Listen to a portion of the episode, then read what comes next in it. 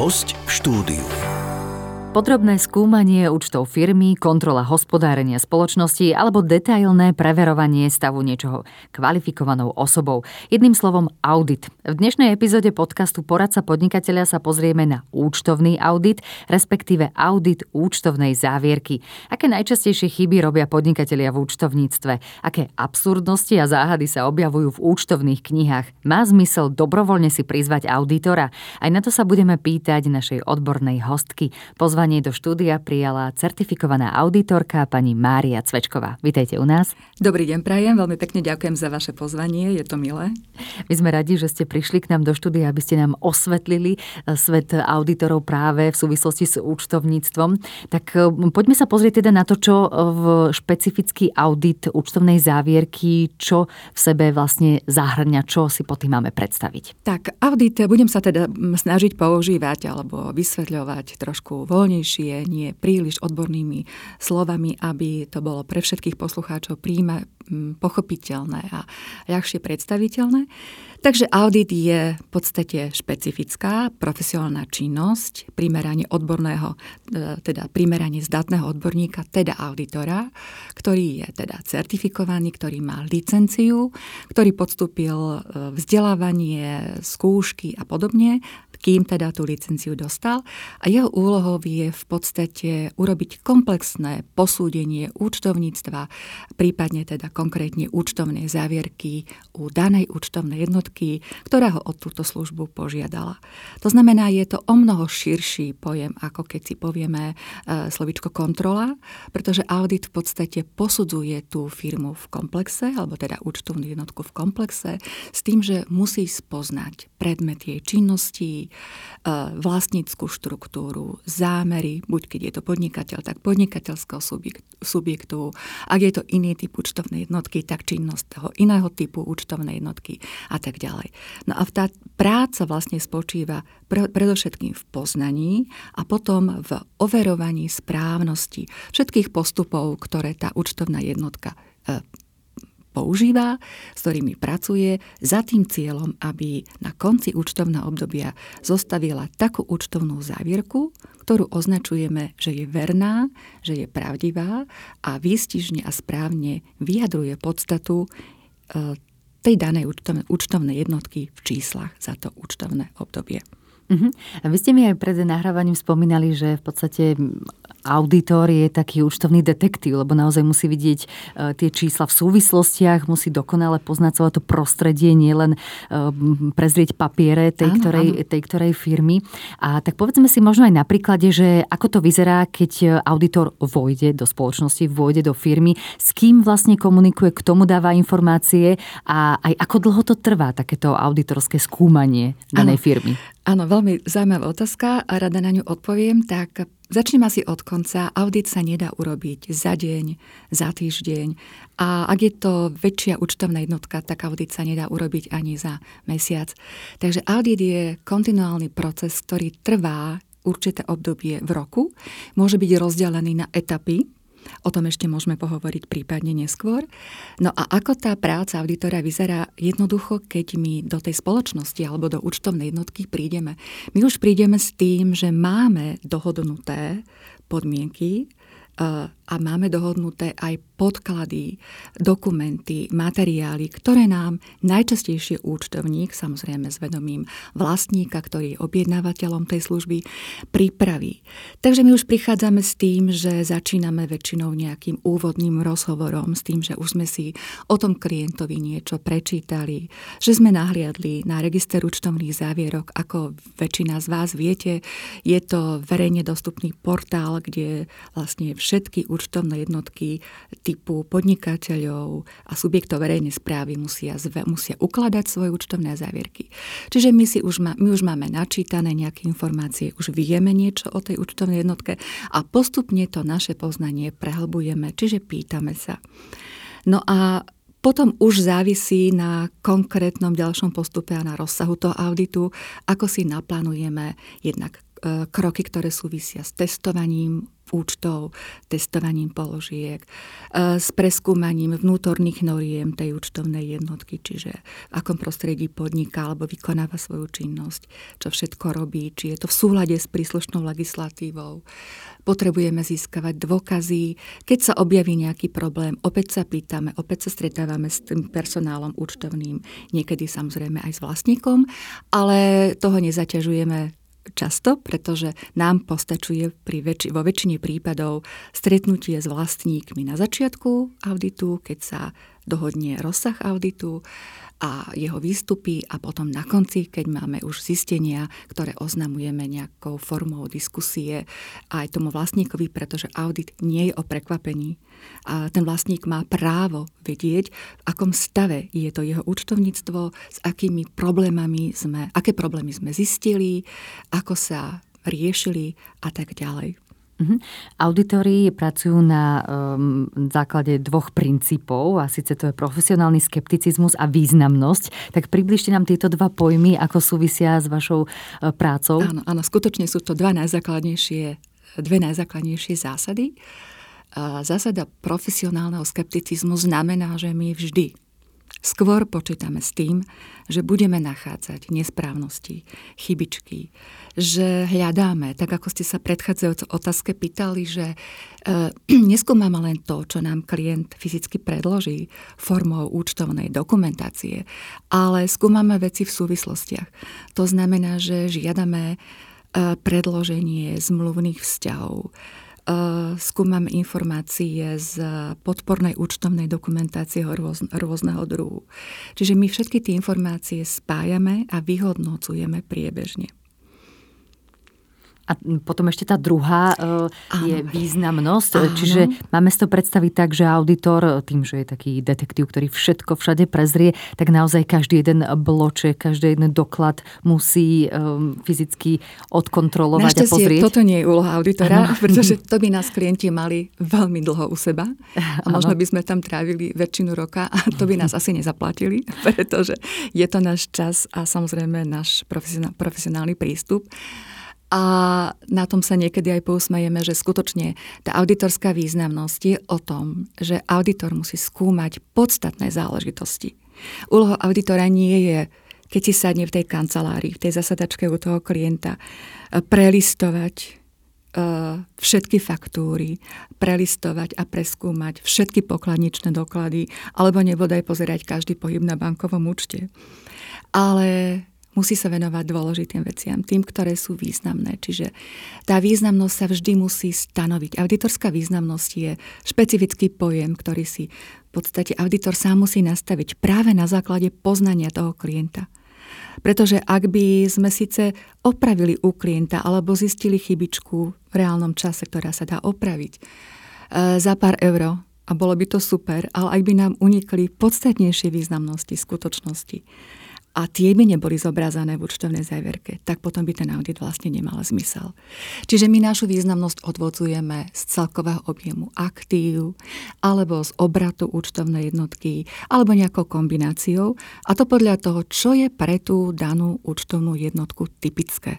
Čiže buď keď podniká, tak v akom segmente, či má veľa majetku a ten je pre ňu dôležitý, alebo naopak, či generuje vysoký obrát a ten je pre ňu typický a tak ďalej. Čiže vždy na základe nejakého dôležitého podstatného kľúča. Uh-huh. A práve ten kľúč odhaliť, to je tá profesionalita áno, toho certifikovaného tak, auditora. Áno. Preto, preto to môže robiť naozaj len certifikovaný auditor, eh, ktorý, ako ste mi mm, predtým hovorili, tak eh, naozaj sa musí pravidelne vzdelávať a raz za tri roky opäť prejsť nejakým aj preskúšavaním. Nie, nie, nie, preskúšavanie takým, nemáme priamo. Uh-huh. Čiže len také akoby získavanie kreditu ďalšieho vzdelávania. Kontinentné vzdelávanie je vlastne predpoklad tým, že sme regulovaná profesia. Áno, áno. Čo teda znamená, že máme jednak svoju profesijnú komoru, svoje Slovenská komora komora auditorov, uh-huh. tej sa tiež ešte môžeme potom vrátiť, uh-huh. ale máme aj úrad, to znamená úrad, ktorý dohliada na výkon, na činnosť auditorov a auditorských spoločností a dáva podmienky. Predsa e, celý, v podstate celú činnosť auditora zastrešuje zákon o štatutárnom audite, Zákon 423 z roku 2015, ktorý bol účinný od júna roku 2016 a ten vlastne hovorí o všetkom, aké sú podmienky pre túto profesiu, ako sa, mm, ako sa plnia tie podmienky. No ale aby som sa vrátila k otázke, pýtali ste sa na vzdelávanie. To celoživotné vzdelávanie je pre auditorov nevyhnutnosťou. Máme veľmi vysoký počet hodín, ktoré skutočne povinne musíme v trojročných cykloch absolvovať. Naša komora sleduje našu prácu, samozrejme kontroluje našu prácu, pretože musíme sa všetci snažiť o kvalitu auditu. Kvalita audita, auditu znamená, že sme skutočne vykonali audit podľa noriem, auditorských noriem, ktoré sú v podstate medzinárodné, čiže Slovensko nemá nejaké svoje normy na výkon auditu. My sme sa pridali k medzinárodným normám už od roku 2010 alebo 2011 a píšeme to v našej správe, že audit sme vykonali podľa medzinárodných auditorských štandardov. A preto to vzdelávanie je veľmi dôležité nielen v oblasti tých odborných tém, ale aj, ale aj v oblasti metodológie auditu. To znamená, ako tie mm-hmm. kontroly, tie analýzy a aké dôkazy potrebujeme dostať, aby sme náš názor na tú účtovnú závierku vyjadrili správne. Mhm. objektívne. Spomínajú ste Slovenskú komoru auditorov. E, tá v roku 2022 oslavuje 30. výročie ano. založenia a fungovania. E, znamená to, že každý certifikovaný auditor musí byť zároveň aj členom tejto komory? Áno, máme to tak nastavené. Auditori sú členmi Slovenskej komory auditorov, ktorá skutočne tento rok oslavuje už svoje 30. výročie. Aj sme teda mali konferenciu auditorov v júni v Tatrách, kde sme si to naozaj trošku aj oslávili pretože e, väčšinu času pracujeme, takže niekedy nám, a zvlášť po covidovej dobe, nám dobre padlo, že sme sa dlhšie, po dlhšej dobe videli, pretože sme aj my prešli na vzdelávanie formou online mm-hmm. a samozrejme aj veľa auditov sa v roku 20 a z časti aj v roku 21 muselo urobiť elektronicky, to znamená, mm-hmm. že sme si posielali, skenovali doklady, pretože fyzicky sa naozaj vo firmách častokrát nedalo byť. No takže vlastne, aby som sa vrátila k našej komore, komora zastrešuje našu profesiu, zabezpečuje kontinuálne vzdelávanie, čo neznamená, že auditor sa nemôže zúčastniť aj inej vzdelávacej aktivity, ale teda komora to v podstate rieši celkom koncepčne, skutočne máme veľmi zaujímavé, veľmi užitočné na všetky témy vzdelávanie. No a podstate aj metodicky nám pomáha, pretože aj teraz, napríklad v roku 2022, nadviažem na covidovú situáciu, množstvo účtovných jednotiek dostávalo rôzne dotácie, pomoc štátu, pomoc od, teda od štátu a tie prostriedky, keďže sú verejné, tiež bolo potrebné overiť. To už nebola priamo auditorská služba v zmysle auditu účtovnej závierky, ale iná auditorská služba, ktorá bola zameraná na overenie správneho použitia týchto dotačných prostriedkov. No a to sú všetko ďalšie práce, ku ktorým je dobré, keď máme metodickú pomoc, aby sme ju robili všetci rovnako. Aby mm-hmm. sme to správne pochopili a dávali relevantné správy. Pretože naše správy sú rovnako verejne dostupné. Tak ako na tom registri vidíte účtovné závierky klientov od ďalšieho roka to už budú aj neziskové účtovné jednotky, ktoré prejdú z neverejnej časti registra do verejnej časti, tak rovnako tam vidíte aj naše správy. To znamená, že je to vlastne verejný dokument svojím spôsobom. Uh-huh. Poďme sa pozrieť aj teraz na to, že aké e, typy auditov účtovných závierok môžu byť, že na, na jednej strane je to to, čo vyplýva zo zákona, tie také zákonné áno, audity áno. a na druhej strane to môže byť ten dobrovoľný audit. Áno, tak toto je náročná téma, zvlášť v súčasnosti, pretože Audit ako užitočná, dovolím si tvrdiť, že je to užitočná profesionálna služba, napriek tomu, že ju platí sám klient, to znamená, že uh, nie je nikto, žiadna štátna inštitúcia, ktorá by prebrala náklady tejto služby. Ale je to teda daňovo uznateľný potom Samozrejme, náklad. ten náklad mm-hmm. je daňovo uznaný pre firmu len s tým rozdielom, že sa daňovo uznáva v ďalšom roku po zaplatení, keďže logický audit je posunutý v čase, pretože najprv sa rok musí ukončiť, to znamená, sa musí sa zostaviť tá účtovná závierka, až potom sa môže ukončiť definitívny audit. To znamená už tej finálnej účtovnej závierky, takže z tohto dôvodu je to aj takto posunuté v tej daňovej uznateľnosti toho nákladu. No a čo som chcela povedať, tak v posledných dvoch, e, dva a pol rokoch sa vlastne kritériá pre povinný audit účtovných závierok podnikateľov veľmi zmenili. Štát e, pristúpil na takú benevolenciu, že veľmi významným spôsobom zvýšil veľkostné kritéria pre povinný audit podnikateľom. Takže v podstate e, dá sa povedať, že ak nemáte, ak teda účtovníka nemá povinný audit, tak sa môže rozhodnúť pre audit dobrovoľný. Takže povinný audit je stanovený zákonom, je to v zákone o účtovníctve, kde nájdeme kritéria. A teda, ak neplní účtovná jednotka tento audit, pokiaľ ide o podnik, teda tieto podmienky, pokiaľ ide o podnikateľa, tak sa môže rozhodnúť aj pre audit dobrovoľný.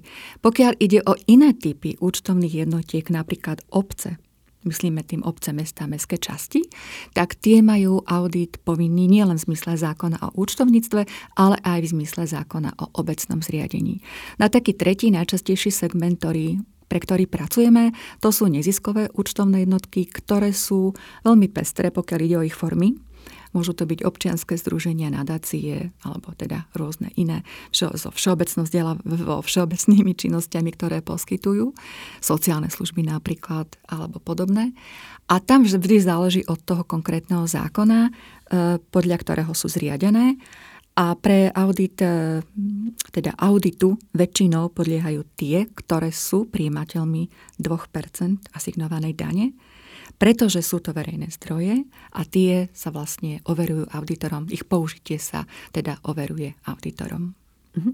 Pozrieme sa na účtovnú závierku ako takú, lebo zrejme tam sa nachádza asi pestrosť rôznych chýb a nedostatkov práve u, e, fir, firiem a podnikateľov. Tak možno tak všeobecne teda, čo má mm-hmm. obsahovať táto účtovná závierka a potom neskôr prejdeme aj na to, aké najčastejšie chyby bývajú. Áno, ja by som to možno povedala tak ešte trošičku inak, ako ste položili otázku. A síce, že to a je to vlastne praktický pohľad a každý účtovník, keď nás bude teraz počúvať, alebo aj ten, kto nie je účtovník, tak si to bude vedieť predstaviť, že v zásade účtovníctvo vieme rozdeliť. Keď vezmeme podvojné účtovníctvo, delíme ho na tzv. bežné a potom účtovnú závierku. To bežné účtovníctvo je to, predstavte si, čo sa celý rok účtuje. Čiže ak máme kalendárny rok, tak od januára do decembra účtovník zaučtuje všetky účtovné prípady, ktoré v tej účtovnej jednotke vznikli. Tie sú vlastne dopadom rozhodnutí, ktoré urobí vlastník. Vlastník povie, čo sa bude vyrábať, aké stroje sa kúpia, čo sa bude predávať, komu sa bude predávať, koľko peňazí sa vyberie do pokladne z účtu alebo aká faktúra sa uradí. Samozrejme, vlastník deleguje tieto povinnosti na svojich zamestnancov, ale tak v princípe je to jednoducho povedané takto. Čiže to je bežné účtovníctvo. A na konci roka, keď sa chce a musí sa zostaviť účtovná závierka, to znamená už finálne syntetické čísla z toho bežného účtovníctva, tak to je vlastne teda ako keby osobitný proces, my tomu dokonca hovoríme v praxi, že je to 13. obdobie, pretože to 13. obdobie hovorí, je o tom, že sa to bežné účtovníctvo musí, dovolím si povedať, trošku slenkovo vyčistiť.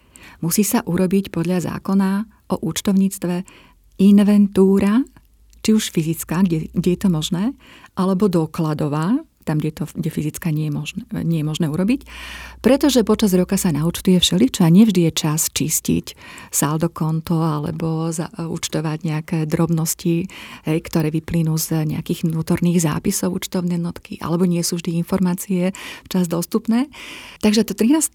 obdobie, ktoré takto čistíme, sa často spája s označením uzávierkovej účtovnej práce, Takže vlastne my to dočistujeme a uzatvárame a doučtovávame také účtovné prípady, ktoré počas roka neboli relevantné a ktoré sa viažú na ukončenie roka v zmysle do účtovania.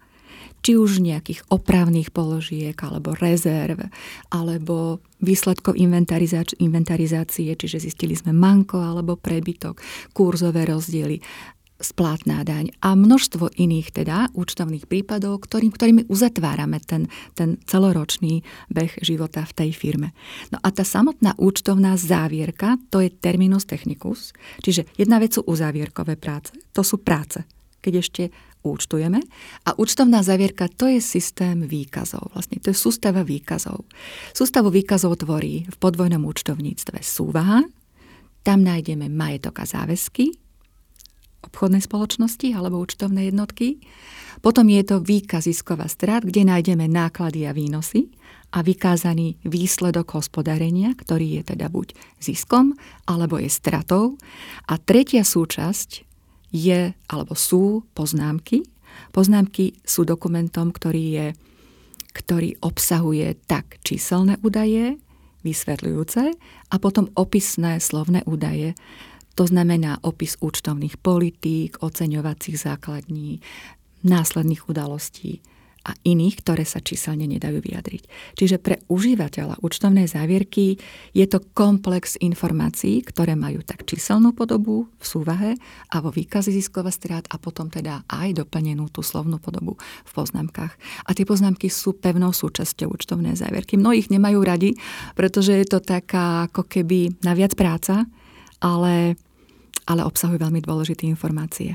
Tak prezrate aj teda z praxe, čo všetko nachádzate v tých poznámkach, alebo čo by teda ano, tam mali uh, Celkovo napísať. Celkovo závierke áno, možno aj. Možno, možno Také aj to chybičky, začne... ktoré ste sa pýtali. Hej? Áno, no presne. Že začneme možno áno, tými áno. poznámkami, že jednak áno, čo tam teda áno. majú napísať, lebo áno. keď uh, rozmýšľajú, že či to je dôležité tam napísať, áno, či nie. Tak uh, záleží od toho, ak aká je veľká tá účtovná jednotka, pretože iste mnohí viete, zase sa budem držať pri podnikateľoch, že od roku 2015 sú účtovné jednotky podnikateľského charakteru rozdelené na tri skupiny podľa veľkosti, čiže máme vlastne veľkostné kritériá, ktorými sa členia firmy na mikro, malé a veľké tam patria aj subjekty verejného záujmu.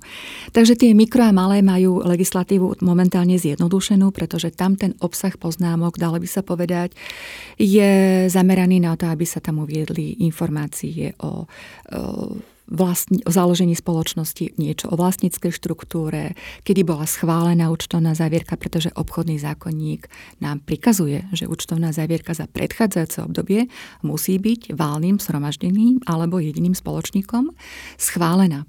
Ako bol vysporiadaný výsledok hospodárenia za to predchádzajúce obdobie, aké boli použité účtovné politiky alebo spôsoby ocenenia toho majetku, ktorý vlastní tá účtovná jednotka. Čiže tam netreba písať všeobecné veci zo zákona alebo z postupov alebo z opatrení ministerstva financí, ale treba tam písať to, čo sa tej účtovnej jednotky týka. Potom to bude efektívne, hej? Uh-huh. Spôsoby oceňovania, to je veľmi dôležité, ale zase len toho majetku, ktorý máte, ktorý nemáte v portfóliu, tak o ňom sa nemusíme zmieňovať. E, ďalej sú tam informácie o odpisovaní majetku napríklad, hej, akým spôsobom odpisujete majetok. E, o rezervách, o záväzkoch, ale sú tie informácie pomerne stručné, ktoré sa vyžadujú v týchto dvoch typoch účtovných jednotiek. A čo ešte by som povedala dôležité, to sú tzv. udalosti po súvahovom dni. To znamená udalosti, ktoré mohli nastať po 31. decembri, ak máme teda kalendárne, kalendárne účtovné obdobie, prípadne posledný deň dňa alebo obdobia, ak by e, firma mala hospodársky rok. A to sú skutočnosti, ktoré sa môžu týkať, e, ktoré sú dôležité pre užívateľa, ktorý bude tú závierku čítať možno s polročným alebo s 3 ročným oneskorením a dočíta sa, keby tam tá informácia o tom, čo sa stalo po 31. decembri nebola, tak vlastne by nevedel, že medzi tým sa mohlo stať, že boli predané obchodné podiely, vstúpil tam nový majiteľ, nový investor, alebo sa stala nejaká živelná pohroma v tej účtovnej jednotke, alebo sa rozhodlo o zlúčení s inou účtovnou jednotkou a množstvo iných okolností. Keď bolo obdobie covidu, tak sme tam písali, že či účtovná jednotka je schopná naďalej nepretržite pokračovať tej svojej činnosti, pretože COVID bol pre niektoré firmy likvidujúci, mhm. likvidačný. Mm-hmm. To znamená, že v podstate tá, ten zostavovateľ účtovnej záverky tam prehlásil, že napriek tomu, že bola takáto pandemická situácia, ktorú nikto nečakal, tak e, dokážu pokračovať v tej podnikateľskej činnosti, alebo ak nie, tak tiež by to tam malo byť potom samozrejme uvedené. Alebo e, ak si nie istí, ak si neboli istí alebo nevedeli to vyhodnotiť v tom čase úplne presne, tak uviedli, že monitor, monitorujú tú situáciu a keď budú známe skutočnosti, tak budú zobrazené v tom aktuálnom účtovnom roku. Lebo to mm-hmm. sa inak nedá. Áno, áno, Čiže to samozrejme. sú tie veľmi, veľmi dôležité informácie. Uh-huh. A poďme k tým neobvyklým obsahom, ktoré sa niekedy skrývajú v účtovných áno. závierkach. Uh, tak uh, keď si tak uh, ako auditor niekedy kliknem na register, že mm, ja neviem, mám klienta, ktorý sa uchádza o audit, tak sa snažím, alebo jednoducho mám nejaký, nejaký dôvod odborný, profesionálny, nahliadnúť do registra. Asi to nečítate len tak na dobrú noc. Si, a pozrieť si nejakú spoločnosť, tak skutočne vidíme tam, že už len na prvé pozretie, že v aktívnych, pri aktívnych účtoch máme znamienko mínus, alebo sú niektoré informácie nepresné, e, sú nesprávne riadky použité napríklad vo výkazoch, čiže mení to vypovedaciu schopnosť toho mm-hmm. údaja, áno.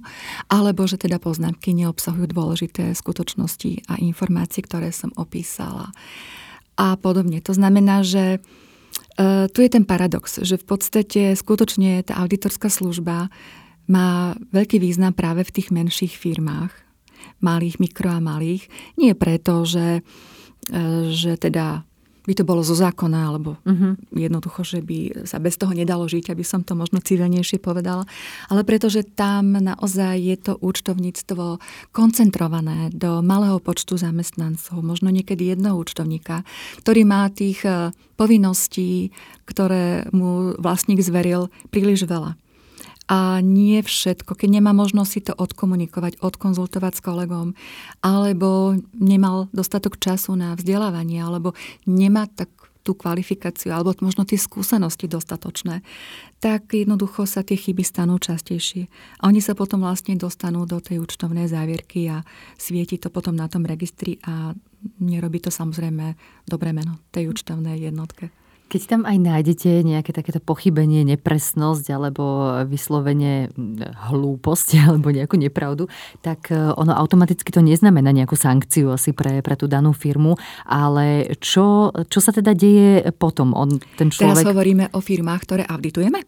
Áno, áno. Tak e, samozrejme, teraz sa vrátim k tomu, čo som predtým vravela, že účtovníctvo je bežné a tá účtovná závierka. Pokiaľ ten audit budeme vykonávať v období, keď účtovné knihy budú otvorené, to znamená, bude bežať ten rok.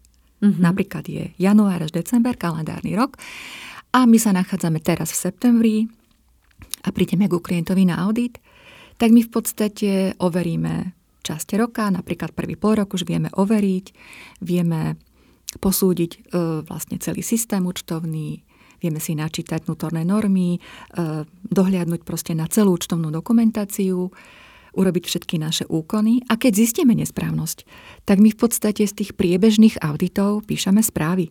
To sú pracovné správy, to nie sú tie výstupné správy auditora. To sú pracovné správy, kde napíšeme klientovi, že či dodržiaval vecnú a časovú súvislosť, či sme nenašli nejakú chybičku, alebo sme nenašli, alebo sme našli nejakú chybičku v klasifikácii majetku, alebo v odpisovaní majetku, alebo v ocenení majetku, pretože majetok sa ocenuje podľa spôsobu, akým sa obstaráva. Hej?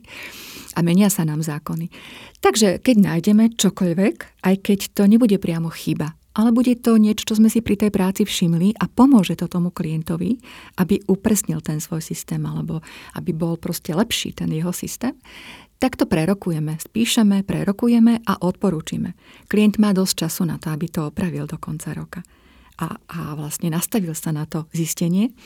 A potom už keď e, prídeme na konci v závere roka alebo na začiatku nového kalendárneho, keď teda sa uzatvára ten rok, tak už sa vlastne vieme zamerať na tie uzavierkové účtovné prípady, lebo tie, veľ, tie majú veľký význam na, na konečné čísla.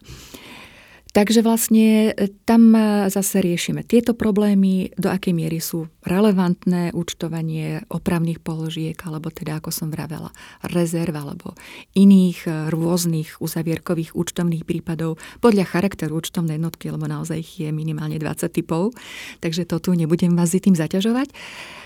Môžeme pozrieť na kalkuláciu splatnej dane, to znamená, že či teda nevidíme tam nejakú hrubú chybu. My, my vlastne nemáme oprávnenie klientovi počítať priamo daň, pretože to je jeho zodpovednosť. Mm-hmm. Ale samozrejme, že tie súvislosti, ktoré nám vychádzajú z účtovníctva, tak ich tam vidíme. Vy ho môžete upozorniť. My ho môžeme to. upozorniť, mm. alebo môžeme s ním prediskutovať, prečo tú položku vykázal tam alebo onam.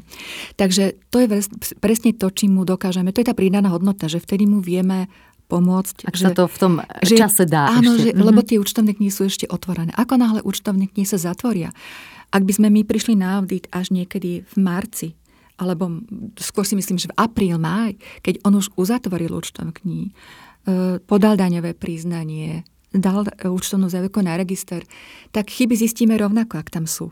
Ale on ich už v podstate nemôže opraviť v tom starom roku, iba za jednej situácie, ak by nemal účtovnú závierku schválenú, tak sa ešte môžu otvoriť dodatočne tie účtovné knihy, ešte sa to môže.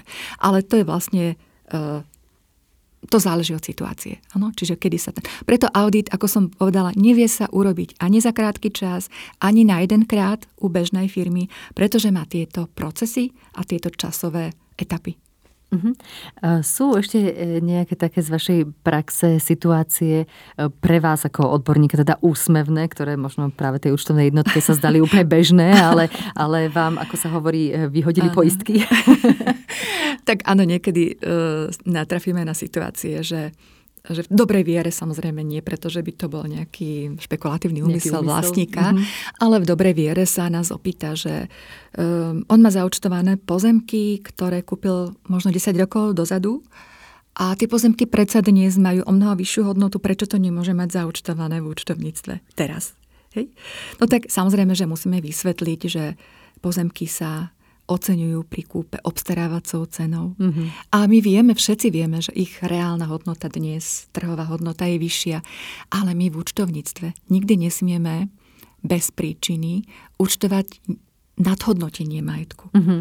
Lebo to je nebezpečné. Mm-hmm. Čiže my radšej, my to môžeme nazvať, že máme takú tichú rezervu, že my vieme, že keby sme dnes tie pozemky predali, keby došlo k tej transakcii predaja, tak by mal tú tržbu ano. vo výške tej trhovej ceny. Ale pokiaľ ich nebude predávať a má ich stále len vo svojom majetku a nič mhm. sa nemení v tej účtovnej jednotke, tak nemôžeme len tak hocikedy navýšiť hodnotu majetku. O tom, kedy my môžeme e, aplikovať reálne hodnoty, to znamená súčasné trhové hodnoty do účtovníctva, na to sú presné ustanovenia aj zákona o účtovníctve, aj postupov účtovania. Čiže to sa nedá hocikedy. Ďalšia situácia, veľmi obvyklá, a to aj na, na mojich školeniach vysvetľujem účtovníkom, to je kategória nehmotného majetku, nehmotný dlhodobý majetok, ako sú licencie, softvery, oceniteľné práva, know-how, medzi nimi goodwill, veľmi často sa používa.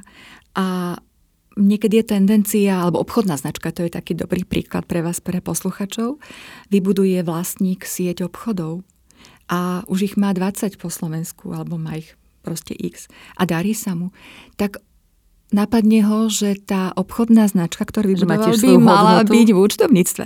Len opäť to nie je možné, pretože je to nehmotné, nehmotný majetok a na to máme tak prísne postupy, nie my na Slovensku, to sú celosvetové postupy, že tam nevieme preukázať ocenenie, nevieme preukázať presne, koľko práce a ktorej práce, akých nákladov teda sa vynaložili na to, aby sme ocenili tú obchodnú značku. A to, čo my nevieme oceniť, to my nemôžeme dať do majetku. To my môžeme mať v našich hlavách, že áno, keby som ju predával, tak mám čo predať, ale nemôžeme to kedykoľvek účtovať. Hej? Čiže toto je veľmi e, častý príklad. Mm-hmm, áno, že nie, nie správať áno. sa ako na, e, na tom trhu, kedy sa to už predáva, ale... Áno. Musí ale... dôjsť tej transakcii. Áno. Ak dôjde k tej mhm. transakcii, lebo účtovný prípad je vlastne transakcia. Ak dôjde k tej transakcii reálneho predaja, tak samozrejme predám to, účtujem o tej cene, ktorej som to ktorej to predávam. Ale pokiaľ sa nič nezmení, tak nemôžeme.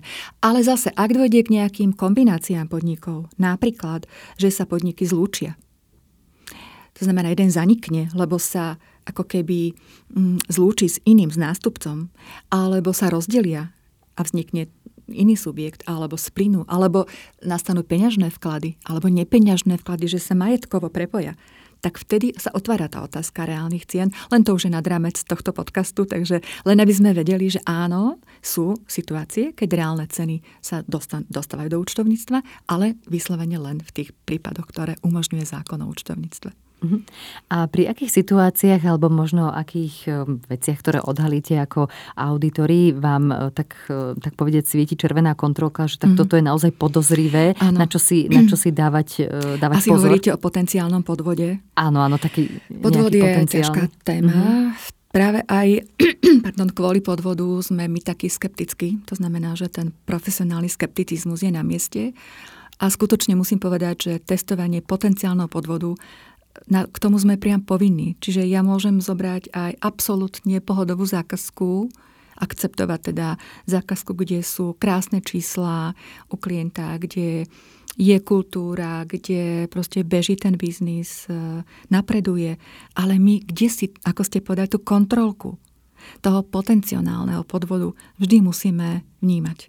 Mm-hmm. Pretože nikdy nevidíme do hlav ľuďom a my vlastne dávame názor, ten náš názor o tom obraze tej firmy celému svetu, hej, v úvodzovkách. To znamená, že my musíme mať vždy trošku tak ako uh, nájsť nejaké spôsoby, ako si všimnúť prípadné indikátory, že niečo sa tam môže diať. A, a keď by sme nehovorili priamo o podvode, ale o tom, že vznikajú nejaké problémy u klienta napríklad so súdnym sporom, kde môže ten súdny spor dopadnúť v neprospech klienta, čo teda veľmi významne môže ovplyvniť jeho ďalšiu podnikateľskú činnosť. Tak také indikátory máme. Stačí, že vidíme eh, komuni- zmenenú komunikáciu. To znamená, predtým má vlastník ako auditora alebo auditorský tým prišiel pozdraviť pri audite a zrazu nepríde. A vidíme E, vidíme jednak veľa faktúr na právne služby pri mm-hmm. testovaní nákladov, alebo za presklenými dverami vidím pánov v čiernych sakách a je tam husto. Viete, alebo účtovník je vystresovaný a zrazu mi povie, že je nejaký problém, pretože on, oni to musia povedať, lebo oni v tom žijú. A keby to nepovedali, tak my sa na to budeme pýtať. A už sa aj stala, tak, stali také skutočnosti, že teda naozaj sa, ako keby tá malá firma neodhadla svoje sily, pustila sa do súdneho sporu s väčším protivníkom a vlastne tá firma skutočne skončila. Hej. Čiže také indikátory toho, toho zdravého vývoja, toho zdravého režimu v tej firmy, teda na porušenie toho zdravia, také vždy sú. Čiže ako tie kontrolky nám vždy musia svietiť. Uh-huh. Tak e, my vám prajme, aby ste boli vždy takto v strehu, aby ste ano, v tom ďakujem. najlepšom e, zmysle slova boli taký, taký dobrý detektív, ktorý naozaj si všíma od toho prvého podania uh-huh. ruky s klientov až po poslednú transakciu na účte všetky, všetky veci, aby ste vedeli pomôcť firmám, spoločnostiam, všetkým účtovným jednotkám, uh-huh. aby to aj po vašej návšteve vedeli robiť lepšie a transparentnejšie. Chcela by som toľko povedať ešte možno nakoniec, že, že ten auditor naozaj nie je sankčný orgán. My nedávame pokuty. Je áno, pravda, za našu prácu treba zaplatiť, ale pokuty nedávame. To znamená, našim nástrojom je jedine naša správa, náš názor, ktorý sa vykryštalizuje po všetkých tých našich úkonoch, testoch a proste po, povinných, povinných jazdách. A ten klient e, vlastne vie, monitorujeme tie naše zistenia aj priebežne, čiže ten vlastník nemôže byť nejakým spôsobom prekvapený. A ešte veľmi dôležitou súčasťou našej práce výstupu je aj list odporúčaní. To znamená, keď vydáme správu k samotnej účtovnej závierke, čiže bez výhrady, to máme najradšej, áno, lebo vtedy vlastne naozaj môžeme prehlásiť, že účtovná závierka zobrazuje verne a pravdivo finančnú majetkovú situáciu tej spoločnosti. A to ostatné, čo si všimneme pri tej práci, kde vieme dať tie odporúčania, tak tie spisujeme do listu odporúčaní a v ňom vyslovene píšeme, že to neboli osobitné testy, ale že sme si to všimli pri našej práci a že je to vlastne určené pre toho vlastníka, aby si z toho odvodil tie svoje ďalšie opatrenia, ktoré urobí vo vnútri tej firmy na to, aby ten jeho systém fungovania bol vylepšený. Takže ja toľko by som povedala na záver. Za vaše prianie vám srdečne ďakujem. Dúfam, že to tak bude a dúfam, že e, sme si to tak povedali e, voľnejšie, aby to aj vaši poslucháči trošku prenikli do toho, čo ten auditor robí a aký význam tá jeho práca pre klienta môže mať. Ďakujeme veľmi pekne, že ste prišli do nášho štúdia a s radosťou vás privítame aj na budúce. Ďakujem pekne za pozvanie ešte raz a poslucháčom prajem veľa zdravia, pohody a účtovníkom veľa dobrých vzdelávacích aktivít a veľa energie a pohody do ďalšej práce. Dnes sme sa rozprávali s certifikovanou auditorkou pani Máriou Cvečkovou. Počúvali ste podcast Poradcu podnikateľa.